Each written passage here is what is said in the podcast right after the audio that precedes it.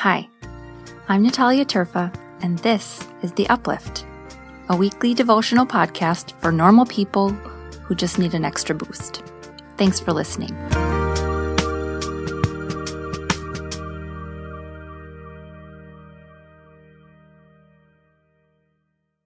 Hey uplifters, this week's verse is 2 Corinthians chapter 1 verse 5. For just as we share abundantly in the sufferings of Christ, so also our comfort abounds through Christ. So, as sometimes is the case with these, this verse is not all that uplifting at first glance. Abundant suffering? Ugh, um, no, no, thank you.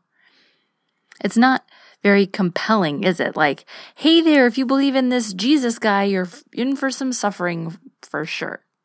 Ooh, boy. Cool, huh? Sign me up for that.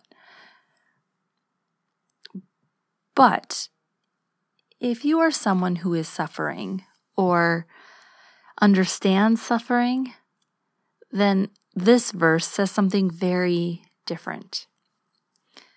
Now, many translations of this text say we share suffering with Christ. That's okay. The exact translation is more like Christ's suffering is ours in abundance, so then our comfort is abundant through Christ. So, I mean, you can see where the translation of that to share you can see what that's trying to get across. This verse really means a few things when it's taken in its original Greek. First, Christ had suffered. Christ has suffered. So, whatever you're going through, Jesus has been there.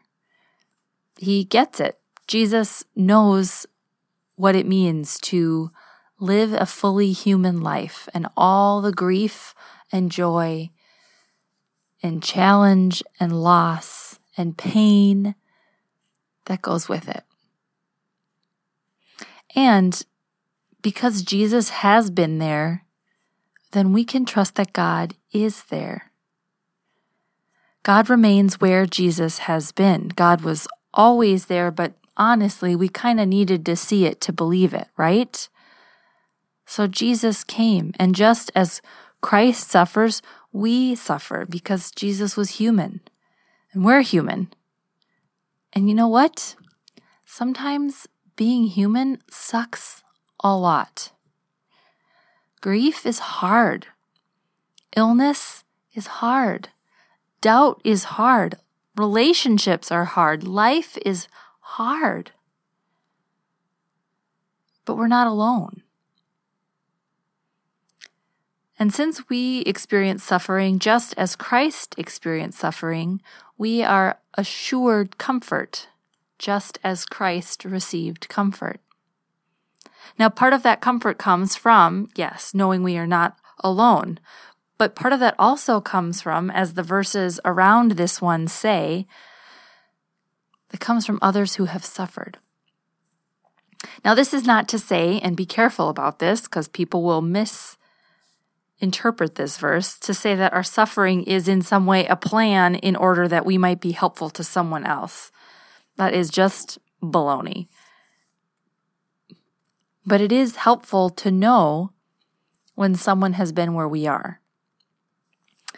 Just as it is helpful for us to know Jesus has been where we are.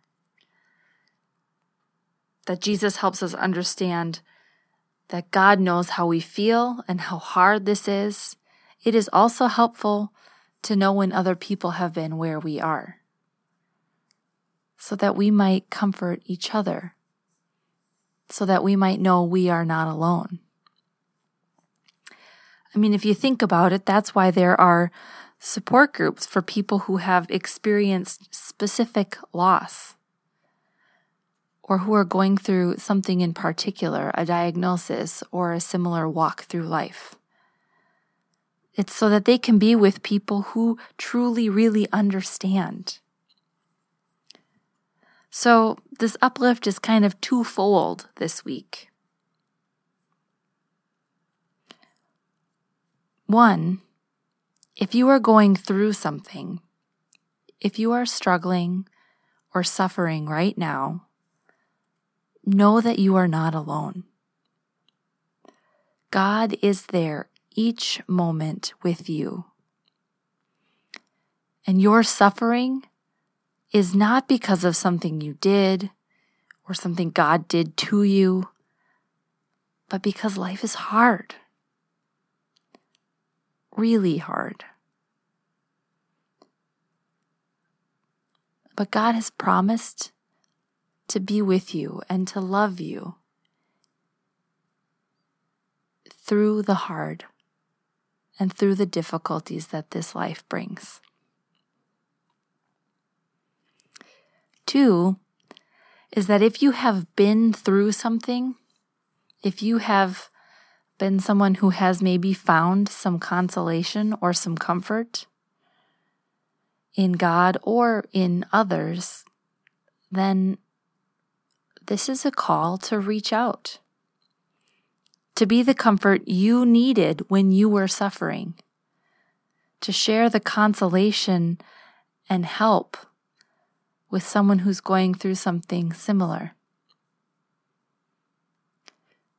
People need you. They need your me too and your acknowledgement that their suffering is real and hard.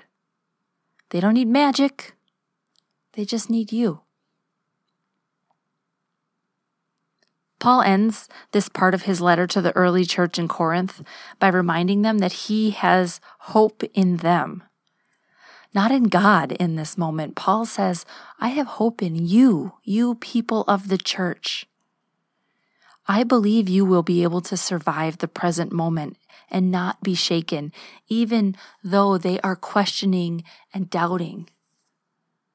Paul reminds them that their suffering is not the end, that they will be comforted just as he has experienced for himself. And he is modeling this movement of passing on comfort to others. See, it can be very easy to say it gets better to people who are suffering without first saying, This is hard, and I'm sorry. Paul reminds us that we can acknowledge suffering and still have hope that comfort follows close behind, even if it's not as quick as we'd like. And Paul reminds us that sometimes we are that comfort that someone is waiting for. And our hope for you is firm because we know that just as you share in our sufferings, so also you shall share in our comfort.